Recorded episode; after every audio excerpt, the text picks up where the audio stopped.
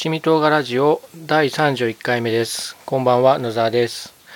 今日は、えー、っと、2つの話題を喋りたいと思います。1つ目は埼玉県知事選挙についてです。えー、この間も衆議院、あ、じゃあ参議院議員選挙を取り上げたんですけども、まあ、そこからそんなに経たないこの時期に、えー、埼玉県知事選挙があるので、ちょっと取り上げてみます。えー、今週の土日ですね。えー、ていうか、あし、あさったんだ、土日じゃないな。土日じゃなくて、あし日曜日。あさって日曜日が埼玉県知事選挙です。で、今までその上田さんって人が埼玉県知事だったんですけども、えー、その方は現職で4期やられてて、で5期目もやるんじゃないかって言われてたんですけども出馬しないことになったそうなのでえっ、ー、とまあこれまで割と長い期間4期やった知事が、えー、辞めて新しい人になるっていう感じの選挙です。今あの埼玉県のウェブページであの選挙候補を見てるんですけども今立候補してる人の名前を読み上げてみますね。はい。えー、選挙候補の1番目に載ってるのが青島健太さん。で、その次が武田信弘さん。えー、3番目が大野元弘さん。で続いて桜井静江さん。えー、最後が5番目が、えー、浜田聡さん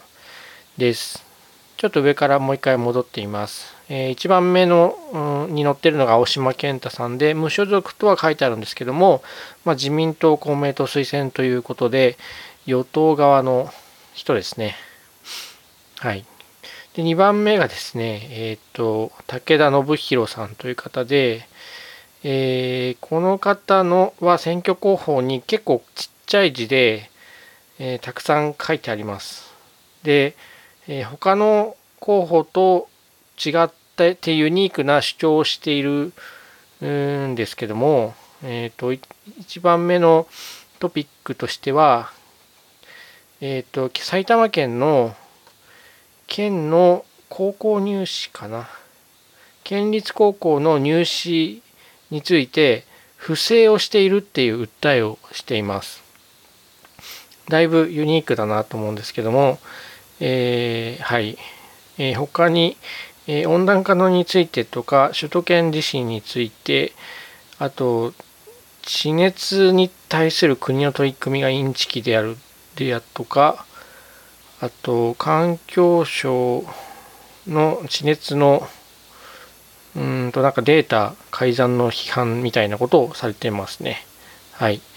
で、3番目、大野元弘さん、ん、です。えー、大野元弘さんは今まで参議院だった人なんですよね。参議院議員だった人で、えー、参議院議員選挙の時は、あのー、よく見かけた顔、お顔です。はい。で、ちょっとさ1番目の青島健太さんと大野元弘さんは後で取り上げるので、まあ、とりあえず、えー、3番目、お名前だけで、えー、っと、次に行きますと、4番目が桜井静江さんで、無所属だそうです。で、桜井静江さんも、えー、と特徴的な選挙候補になっていまして、えー、と何が特徴的かというとですね、手書きなんですよね。手書きで、え選挙候補を書かれております。で、えっと、まあ、少しイラストも手書きで入ってて、えっと、富士山の絵に潤い、潤いの埼玉って書いたマークなんかが書いてあったりしますね。で、この方は、政策、地元を常に意識する安心安全安穏埼玉の 3A を守り続けるというようなことをモットーにされていらっしゃいます。はい。で、えっ、と、5番目が最後ですね、えー、浜田聡さんで、NHK から国民を守る党から立候補ですね。NHK から国民を守る党は、あの、この間の衆議院議員選挙で、えっ、と、議席を獲得して政党要件を満たした政党ですけども、その政党の方が、あの、立候補されています。NHK を見ていなければ受信料を支払わなくて大丈夫ですとかいろいろ書いてあります。で、えっと、まあ、知名度とかいろいろ考えると、あの、今回の埼玉県選挙戦については、えっと、一番候補、選挙候補の一番目、一番目に載ってる青島健太さんと、3番目の大野元弘さんかなと思いますので、その二方についてちょっともう少し掘り下げてみたいと思います。えっ、と、まずね、青島健太さんなんですけども、僕全くこの方ご存存じ上げなくてですね、えー、軽く調べたところ、元プロ野球選手で、今はスポーツライターという肩書きだそうです。僕野球とか見ないので、ちょっとそこら辺が疎いんですけども、まあ、あの、そういうことだそうです。えっ、と、で、プロフィール、だからそういうふうに見ていくとですね、えっ、と、まあ、親近感はわかるんですね。あの、草加で育ったと。草加ってあの、僕の今住んでる越谷市の隣なんですけども、草加で育って、高校は春日部高校だということで、まあ、春日部もまあ、越谷の隣ですね。で、えっ、と、まあ、親近感は湧くんですけども、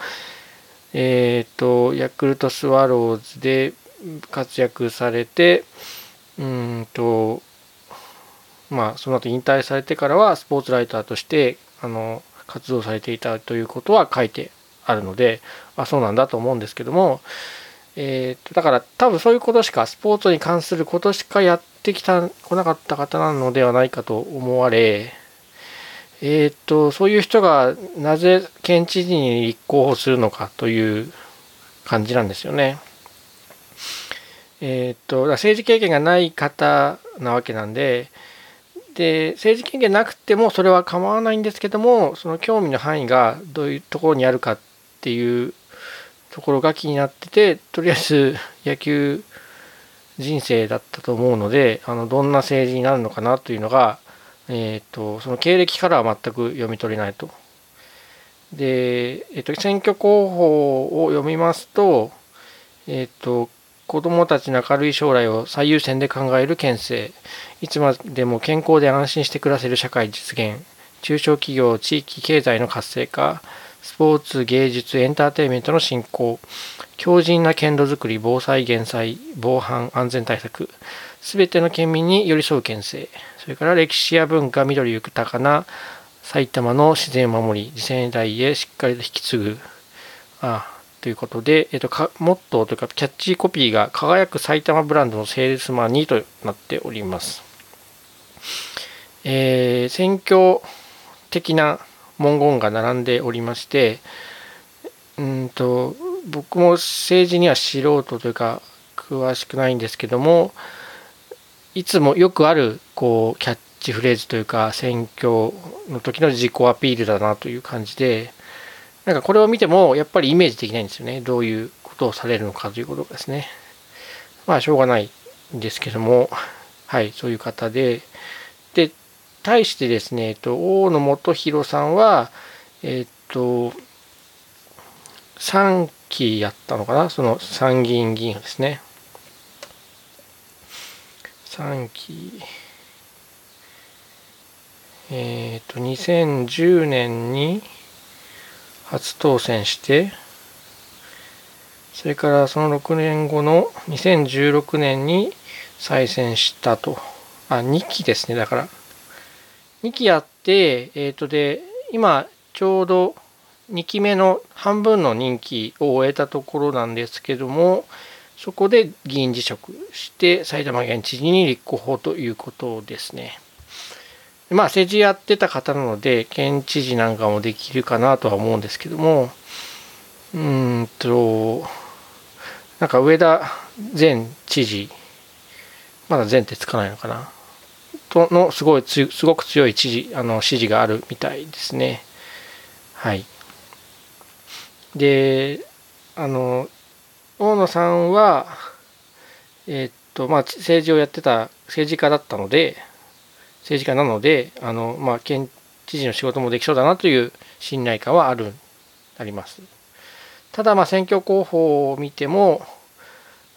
まあ青島健太さんよりはもう少し具体的なことが書いてはあるんですけどもうんとぼやっとしかわからないという感じですね。うん、でですただちょっと取り上げるっていうか今日この収録をしようと思った理由がですねその大野さんと青島さんであのツイッターの使い方がだいぶ対照的な感じがしたんですね。で、えっとまあ、青島さんはとりあえずアカウントを作ってちょこちょこあの選挙活動の様子を流していくというような感じなんですけども、まあ、それがまあ政治家の選挙活動において一般的なことで、えー、あこのこの人は選挙活動してるんだなというのはツイッターを通して伝わってくるんですけどこの人が何を主張しようとしてるのかっていうのがなんか全く見えなくてえっ、と頑張ってる夏い中汗水垂らしているっていうのはよくわかるなんか熱血っぽい熱熱があるっていうのもわかるけどもうんとちょっと人柄とか政策とかはよくわからないなっていうような感じで、まあ、青島さんもその息を出ないなという印象です。というか、なんか、僕のツイッターのタイムラインには、青島さんのツイートが流れてこなくて、今日になるまで、その、青島さんのアカウントに気づかなかったんですだけなのかもしれないんですけども、はい、今日、今日、今日フォローしました。で、大野元弘さんは、えっと、まあ、僕が住んでる地域で、まあ、2010年から、ちょうど僕があの越谷に戻ってきた時年に参議院議員の選挙があってそこで立候補した人なので、まあ、前から名前は知ってたと。多分多分その頃からツイッターアカウントがあったんだと思うんですけどいやないかな、まあ、その時はないけどその次の選挙であったのかもしれなくて、えーとまあ、まあ前からあのフォローはしてましたね。なのでえっ、とツイッターアカウントは見てたんですけどもえっ、とちょっとうんとまあ、ツイッターの内容は当初、その青島さんのについて喋ったような内容とそんな大差ないなと思ったんですけど、斬新だなと思ったのがですね、えっと、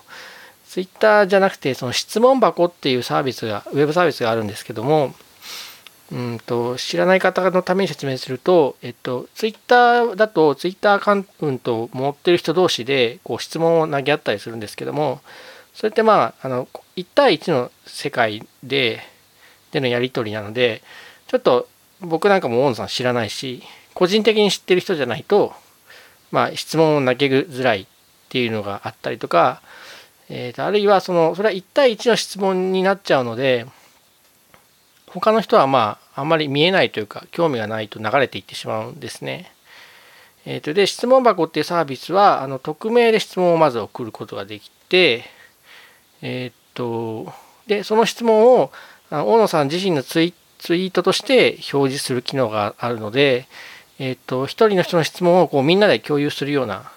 ことができます。で、政治家で、この質問質問箱を使って答えてるっていうケースはあんまり見たことがなかったので、えー、斬新だなと思いました。で、これこそそのネット選挙ってやつだよなというふうに思って、あの、いい使い方してるなと思いました。えっ、ー、と、なんだろう。なんか面白い、いい質問だなと思ったのが、浦和美園エリアへの順天堂病院の誘致について、どのようにお考えでしょうか。前知事が最終的には、順天堂さん次第というあまりにも第三者的な物言いに後退してしまいとてもがっかりしました。大野候補は県のリーダーとして指導的に推し進めてもらえますか？という質問があって、えーと大野さんは順天堂大病院の誘致は県内の医療体制強化に必要不可欠です。相手のあることですが、誘致に向けて誠心誠意交渉を進めていきますと回答していて、まあ、まあ、誘致にあの前向きなんだなっていうのはわかるんですけども、えっと、この質問があることで、あ、埼玉県にはそういう課題があるんだっていうのが、まあ、可視化される、されて、えっと、で、まあ、どういう考えなのか、この候補者っていうのも知れるので、まあ、これは大野さん一人のあの成果ではないんですけどもあのより、えーと、具体的に県の政治について考えることができるなと思ってあの印象深かったです。えー、と他にも、まあ、今日いくつか見て、へえと思ったんですけどね。まあ、興味がある方は見てみてください。えっ、ー、と、例えば県の政治について、で、日頃から何か思ってる人っていますかね？今、この県はこういうことが課題だっていうふうに、えっ、と、皆さん思うことはありますかね？で、そういう問い、そういう疑問を持つのって相当難しいんじゃないかなと思ってて、えー、だからやっぱりこういうふうに具体的な質問をして可視化されるといいなと思ってて、で、こういうツールを、まあ、普通は政治家の人は使わないので、はい、あの、ネット選挙、ネットを活用したした選挙活動をするっていう意味では、あの、まあ、大野さんが一歩前に出てるなという感じがしました。その、名前を連呼して、どうか一票して、一票をくださいっていう、その、人の前で演説する選挙活動がやっぱり未だに、えっ、ー、と、メインストリームなみたいなんですけども、やっぱりね、その、その人自身の、まあ、話は聞けるかもしれないんですけど、多くの人にとって、その場に居合わせるっていうことはそもそも難しいし、えっ、ー、と、ままあそこで話されることがどれぐらい具体的に政治を語ってるかっていうのも怪しい感じがするのでその本来はそういう、うん、と有効ではない気がするんですねそのドブ板選挙的なものが。だけれどもえっ、ー、とネットをネットを今みたいな風に使えばその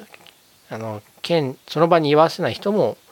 その話を聞くことができていいなと。ただネットに流す情報がその選挙演説の動画の切り張りだったりすると結局情報量でゼロなので、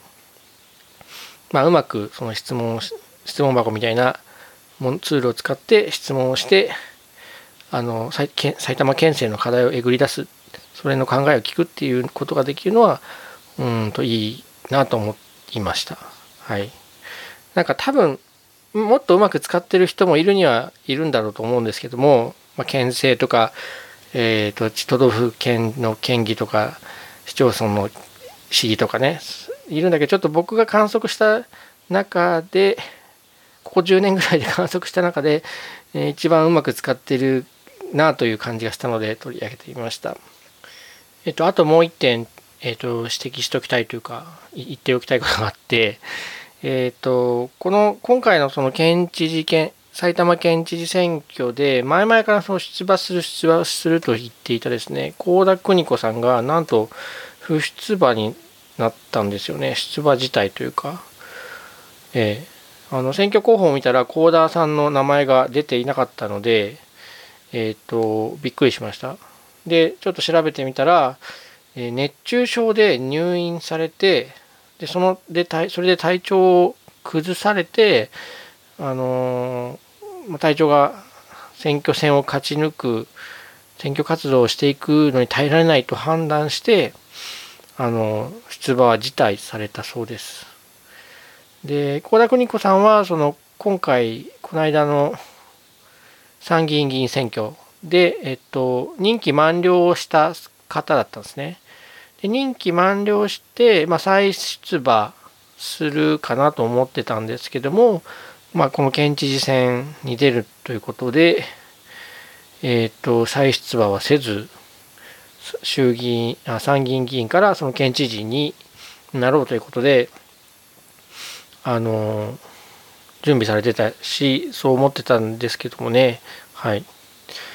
うんと、で、幸田さんもやっぱり、その、前からよく選挙戦では顔を見てたので、名前だけは知っているっていう状態でただ、まあ、政策についてはちょっとよく把握してない感じだったんですけどうんとまあ女性知事ができたらそれはそれでいいのかななんてその思ってたんですけどもね。はい。いや熱中症で体を崩すして入院するっていうところは分かるんですけどそれでその選挙活動不出馬まで行っちゃうっていうのはちょっとよっぽどひどいね熱中症だったんだなという感じでえー、まあ、ちょっと残念な感じがありますね。えー、っと、この幸田さんは、あの、民主党で当選してから、みんなの党、希望の党ってこう、政党が移っていって、で、まあ、与党というよりは野党側でやってきた方なので、で、大野さんも野党側なので、その大野さんを支持してもおかしくないなという感じなんですけども、えっ、ー、と、なぜか青島さん側、自民党与党側の応援をされているそうです。はい。なんか、埼玉県知事選挙不思議な感じのところがそんな感じでした。まあ、泣いても笑っても、明日、明後日、選挙で結果が出ますので、えー、来週の月曜日には新しい県知事が誕生しているという感じですかね。はい。他の県の方、すいません。こんな埼玉ローカルの話をしてしまって うーん。政治の話ってなかなか難しいなとやっぱり思うんですよね。特に今回はローカルな話でもあるし、ということなんですけど、もうちょっと皆さん、ポッドキャストなんかで、あの、語ってみてもいいんじゃないかなと思います。うん、ただ難しいですね、その政治のことを話すっていうのは。まず、やっぱ政治に関して、えっ、ー、と、詳しくないといけないし、で、僕が今語ったのって、あん政治というよりは、なんか、政治の裏にある人間関係のごたごたみたいな感じなんですよね。清掃というのかななんていうのかな。そう、政治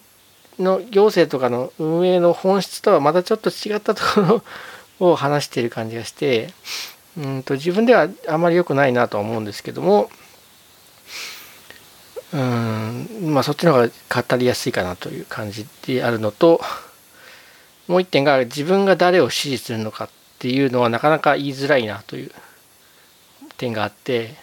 選挙なんかは特にその誰かを支持するっていうことは誰かを支持しないっていうことに直結するのでそれで必ずそのえっと赤か青か黒か白かみたいに分断が起こる気配があるのでやっぱ言いづらいなと 思いました。はい。うんと、ケンチリの話はそんな感じです。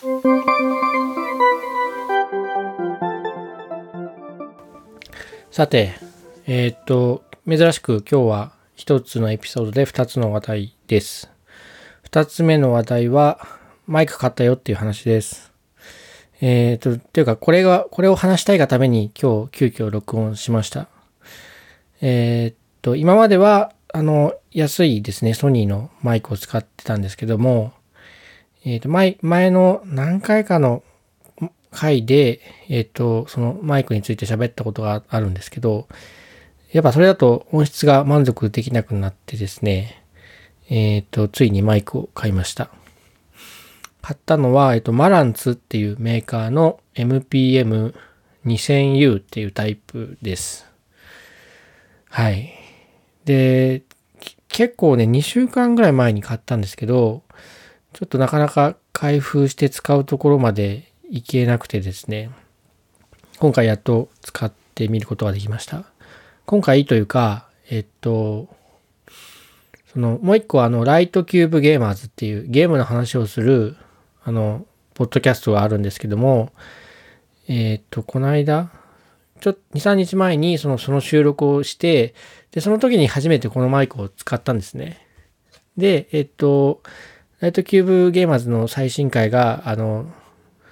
配信される予定というかもう多分、この、これが出る頃には配信されてると思うんですけど、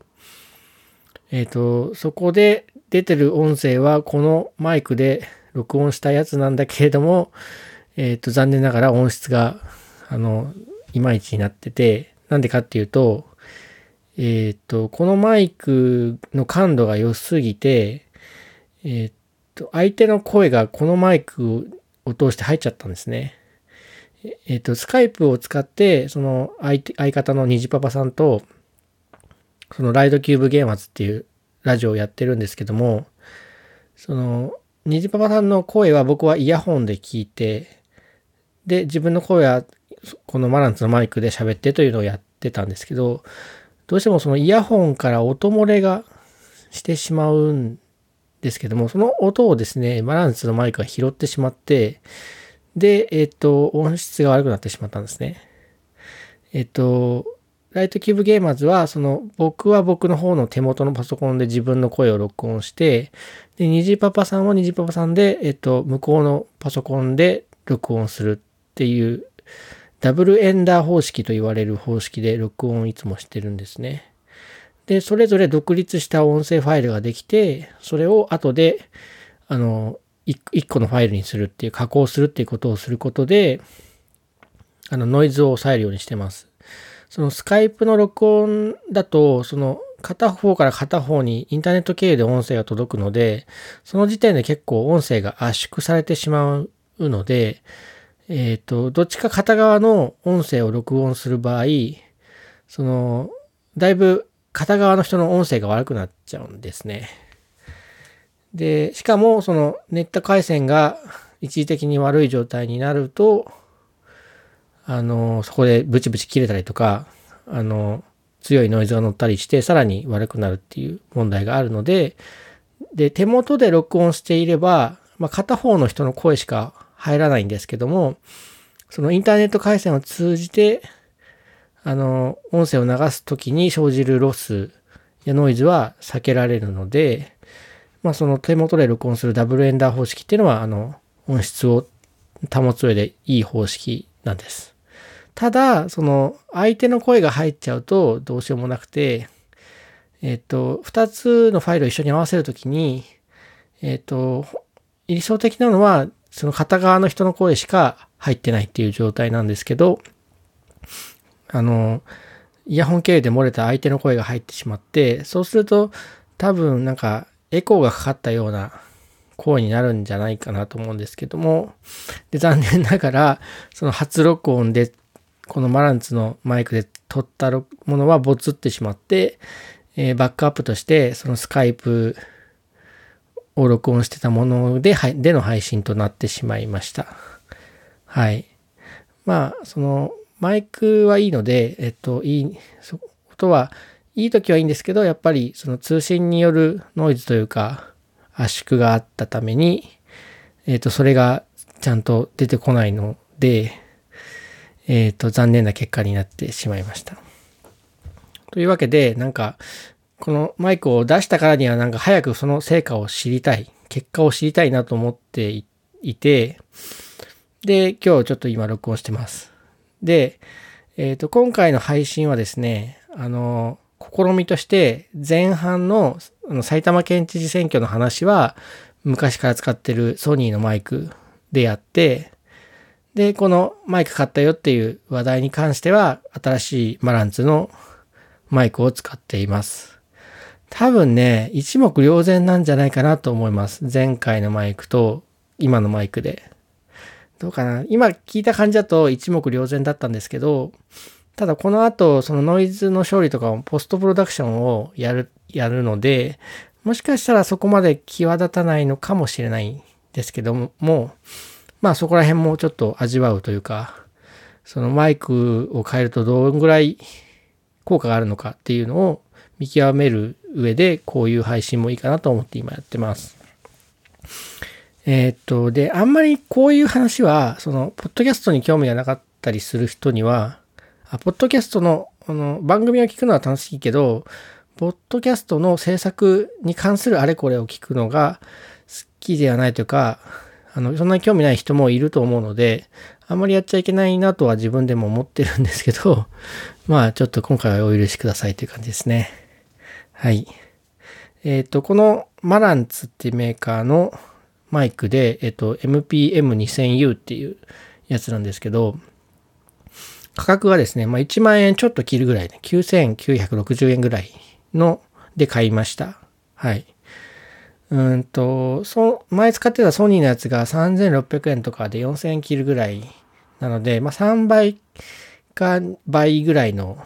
価格になります。うん。さすがに2万円とか3万円する、えっと、マイクもちょっと買いづらいなっていうのと、あと迷ったのが、このマランツのこの MPM2000U っていうタイプの下にですね、MPM1000U っていうえー、タイプがあって、そっちは6000円ぐらいなんですよね。だから3割ぐらい安いので、そっちもいいかなと思ってたんですね。で、えっと、チューリングコンプリート FM っていう、まあ、別のポッドキャスト番組があるんですけども、そこのルイさん、ホストのルイさんって方が書いてる、そのポッドキャストの配信に関するあれこれのブログを読むと、えー、MPM1000U を使っているっていうことだったので、まあ、そこら辺も、あの、いいなと思うポイントだったんですけど、まあ、せっかくだしと思って、1万円の予算で、買う、これが、買える、これにいたしました。結構ここのところ散財が続いておりまして、はい。1万、まあどうなんだろう、1万円払う価値があるのかどうかは、この配信を聞いてですね、皆さんに判断していただきたいところなんですけども、えその 2000U、2000と1000のこの違いは、あの、何なんだろう、多分マイクの性能も違うんだと思うんですけども、あとマイクをですね、置く、マウントするものが違くて、えっと、こっちはですね、ショックを吸収するような、ショックマウンターっていう、えー、マウントがついてます。なので、えー、多分振動とかに強いですね。で、専用の方はそれが、えっ、ー、と、ショックマン、ショックを吸収するスタンドはついてないんですよね。はい。で、あと今回はですね、あの、今までポップガード、ポップフィルターは使ってなかったんですけども、あの、ポップフィルターを買ってみました。今まであの自分で作ったポップフィルターとかをやって使ってたりしたんですけど、うんとあんまり効果を感じなかったり、えっと、固定する手段がなかったので、手で持たなきゃいけないんだけど、そうするとこう喋るときに結構邪魔になるっていう問題があって、使わなかったんですね。あの例えば、うちわを、うちわに貼ってある紙をベリベリ剥がすと、あの網、網状になりますよね。で、あそこに奥さんのいらないストッキングを貼り付けて、見たり。えー、っと、あと、チップスターの蓋を、真ん中をくり抜いて、それにやっぱり奥さんの履き古したストッキングを巻いてみたりっていう風に自作ポップガードを作ってみたことがあるんですけど、まああんまり効果を感じなかったのでやめてたんですけど、で、今回も別にいらないかなと思ったんですけど、その、この、ふーっていう時に、ふーっていう時とか、はははって笑って、笑う時に、えっと、今多分ザーって入っちゃったんじゃないかなと思うんですけど、その風が吹いて、マイクにノイズが乗るのを防ぐ。あと、破裂音、パッとかピッとか、プッとか、そういう時の、あの、雑音に近いノイあの音を低減するっていう効果があるんですけども、もう一個ですね、あのマイクのカビを防ぐっていう機能があるって読んで、あ、これ貼った方がいいなと思ったんですよね。えっ、ー、と、えっ、ー、と、コンデンサーマイクなんですけど、そのコンデンサー結構湿気に弱いらしくて、えっ、と、だから保管するときは、あの、湿度をコントロールしたような箱に保管することが推奨されてて、まあ、そこもちょっとゲーめんどくせえな、ちょっと開封するのもうちょっと待とうかなって思ってた理由なんですけども、えっ、ー、と、湿気に弱いと。で、カビが生えたりするっていう話があって、でもそんなにね、カビなんか生えるかなって思ってたんですよ。でも、カビが生える原因は、あの、室内の湿気というよりは、こうやって喋ってる時に飛ぶ唾がマイクにかかって、で、その唾があのマイク内部に残ってしまって、そこがカビるっていうことらしいのですね。はい。それ怖えって思って、怖えってか、あり得ると思ったんですね。もうやっぱ喋ってると、あのー、どんなに注意しても唾は飛んでしまってると思うんですね。唾は飛ぶし、えっと、息を吐いてて、吐く息っていうのは結構肺の中の湿った空気を含んでるというか、だいぶ湿った空気だと思うので、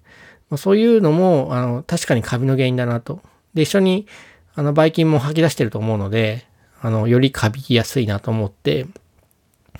で、まあ、たかが1万円、それが1万円なので、あの、いいマイク買ったので、自分的には。ですね、そのカビさせたくないなというのがあって、まあ、唾を防止するっていうののを主目的に、えっと、ポップフィルターを導入しました。はい。で、ポップフィルターも、あの、ピンキリらしくて、で、僕は結局安い1980円の布製のやつを買ったんですけど、本当はね、金属製の方がいいなって思ってたんですけどね。金属製だと5000円か6000円ぐらいするんで、えー、っと、まあ今回はということで2000円の安いやつにいたしました。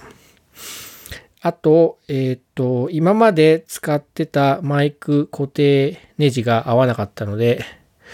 えー、また買いました。そのネジについても、何回か前の、何回かってだいぶ前の回で、このポッドキャストで喋ったんですけど、えっと、僕、ビデオカメラの、を固定する三脚をマイクスタンド代わりにしてて、で、ビデオカメラを固定する三脚のネジは、そのマイクを固定するネジとは合わないんですね。で、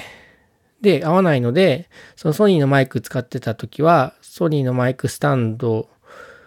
に合うように、えー、4分の1を2分の1に変換する、えー、ネジを買って、つけて変換してました。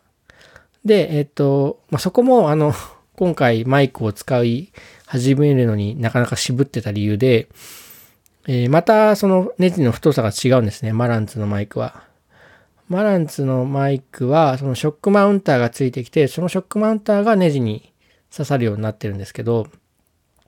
ショックマウンターは、えっと、8分の5か8分の3のネジじゃないとつかないんですね。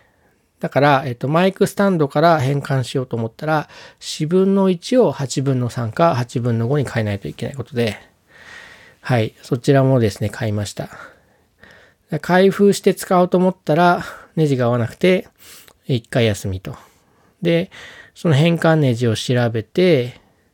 えっ、ー、と、ついでにポップフィルターも買ってという感じで、1日2日ロースした感じですね。はい。まあなんかマナンツのマイク、あの、見た目がかっこいいんですよね。あの、そ、そこも買う決め手で、で、同クラスのマイクだと、えっ、ー、と、あと、オーディオテクニカの、なん、なんだっけね、AT2020 とかかな。え、2020とかそういうマイクがあるんですよね。オーディオテクニカのね。えー、オーディオテクニカのマイクも検討はしたんですけども、あっちの方がね、高かったんですよね。1万6000円ぐらいしたんで、うーんと まあ、その、主にその値段かな。はい。オーディオテクニカの方が、あの、メーカー名としては聞き慣れててたんで、まマランツってメーカーは、その、ポッドキャストを聞くようになって初めて聞いたので、どっちかというと、オーディオテクニカの方が馴染みがあったんですけど、まあ、そういう値段の理由とかあって、こっちにしました。えっ、ー、と、もう一個ですね、あの、悩んだところがありまして、え、マイクをどれにするかっていう問題の他にですね、このマイクをどうやってパソコンにつなぐかっていう点で悩みました。で、本格的なポッドキャストをやる人はですね、えっ、ー、と、なんだっけ、USB インターフェースじゃなくて、オーディオインターフェースというのを使うんですね。えっ、ー、と、マイクの端子があって、その端子を直接、あの、パソコンに挿すと、あの、だいぶノイズが乗ってしまうんですね。えっ、と、まあ、例えばそのマイク端子の接触面がこう、ズリズリすることでノイズが鳴ったり、あるいはその、多分、パソコンの内部の電気回路の、電気回路内でこう、電流がバーバー流れてますよね。その電流によるノイズがあの乗ってしまうっていうのもあって、あの、マイク端子を直接パソコンにつなぐと、あの、やっぱりノイズだらけになってしまって使えないんですね。で、まあ、回避する方法としては、えー、パソコンで録音しないと。まあ、別の録音機材、例えば IC レコーダーとか、ボイスレコーダーを使うであるとか、まあ、昔、一番最初は僕 iPhone で録音したんですけど、iPhone で録音するとかですかね。ただ、その今ちょっとパソコンにつないで録音する形式にしたら、まあ編集が楽になったので、その便利さは捨てがたいなと今思ってるので、やっぱパソコンに挿して録音されている様子を波形をリアルタイムで見ながら、で、問題があったら途中で止めたりして、途中から再録音再開してっていうことをやりながら、あの、録音したいなっていうのがあったので、まあ、やっぱパソコンにはつなぎたいと。で、ソニーの、えっ、ー、と、マイク、古いマイクは、えっ、と、USB を直接パソコンに挿して録音できたんですね。えっ、と、マイク端子を挿して録音するよりも、その USB 端子を挿す方が、うんと、やっぱ全然音質が良いので、なので、その USB 端子接続できるマイクをちょっと探しました。他のやり方として、えっと、マイクをそのオーディオインターフェースっていう機械に、を経由して録音する方法があります。オーディオインターフェースが、えっ、と、パソコンの USB 端子にさせるようになっていて、えー、音声をそこでオーディオインターフェースが変換してくれて、ノイズが乗らないようにですね。で、USB にデータを送ってくれる、パソコンにデータを送るっていう仕組みがあるんですけど、まあ多分そっちの方が、あの、音質はいいし、マイクの自由度も高くなるんですけども、えっ、と、パソコンがあって、オーディオインターフェースがあって、マイクだと、ま、場所も取りそうだし、さらに出費が増えるし、という感じで、ちょっと今の自分のからすると、まあ、出費的にも場所的にも手間的にも、あのー、合わないなと思ったので、オーディオインターフェースを使うのはやめて、USB を直接させるマイクを探しました。はい。で、えっ、と、まあ、USB をさせるタイプとして、えっ、と、マランツのこの 2000U と、最後に U がつくのは USB タイプで、U がつかないえー、MPM2000 っていうのもあって、そっちはマイク端子3.5か 6mm の多分ジャックがついてある、あ、違うか、XLR 端子とかいいのかな。まあそういう端子が、違う端子、USB とは違う端子がついてるバージョンもありますということです。はい。えー、まあ、パス、マイクから直接パソコンにさせる方が簡単は簡単なんで、とりあえずはまだしばらくはこの方法でいこうかなと思っています。というわけで今日はこの辺りで埼玉県知事選挙の話とマイクを買ったよって話でした。音質の違いがどこ、どれぐらい出てるかなっていう楽しみでもあるし、ちょっと怖いところではあるんですけども、聞いてみたいと思います。はい。えー、ま、七味唐辛ラジオでは、ご意見ご、ご感想をお待ちしております。あの、ツイッターのハッシュタグ、七味唐辛ラジオで、えー、つぶやいていただければ、えー、喜んで読ませていただきますので、えっ、ー、と、あと、あの、簡単にツイッツイートできるように、この話題で、えっ、ー、と、ツイートのリンクも、あの、ポッドキャストのこのエピソードの show note にありますので、ワンタップすれば多分すぐ Twitter に投稿できるようになってますので、活用してみてください。はい。えっ、ー、と、Twitter であの4つぐらい話題を並べて、どれが聞きたいですかっていう、あの、Twitter のアンケート機能を使ってやってみて、えっ、ー、と、3票投票があって、な、なんだったっけな。えっ、ー、と、家事の話と、あとこの埼玉県知事選挙の話と、あと、ブラックホールの本を読んだ話と、あと、ちょっと待ってね。えー、っと、あ、ポッドキャスト有料化の流れの話ですね。を4つ挙げて、で、埼玉県知事選挙の話は1票もなかったんですけど、えっ、と、ポッドキャスト有料化の話が1票あって、で、ブラックホールの方に2票入ったっていう感じなので、まあ、そっちの話をしたかったんですけど、すいません、マイクを使ってみたかったので、サクッと話しそうな、こちらの話題になりました。なかなかその話題、こういうこと話したいなと思っても、いざ話そうとすると喋れないもので、もうちょっと下調べとか準備がないと喋れないので、えー、すいません、お待ちください。はい。まあ、夏休みもう終盤に入ってきましたけど、お盆休みで新潟行ったりしてて、で、2週間空いてしまって、えっ、と、ちょっと、週1のペースは崩したくなかったんですけども、空いてしまったので、頑張って今日配信してみました。あと、まあ、埼玉県知事選挙があさってなので、まあ、そう、旬を逃すのもどうかなっていうのもあります。はい。はい。そんでは今日の、うん、配信は以上です。ご清聴ありがとうございました。また今度お会いしましょう。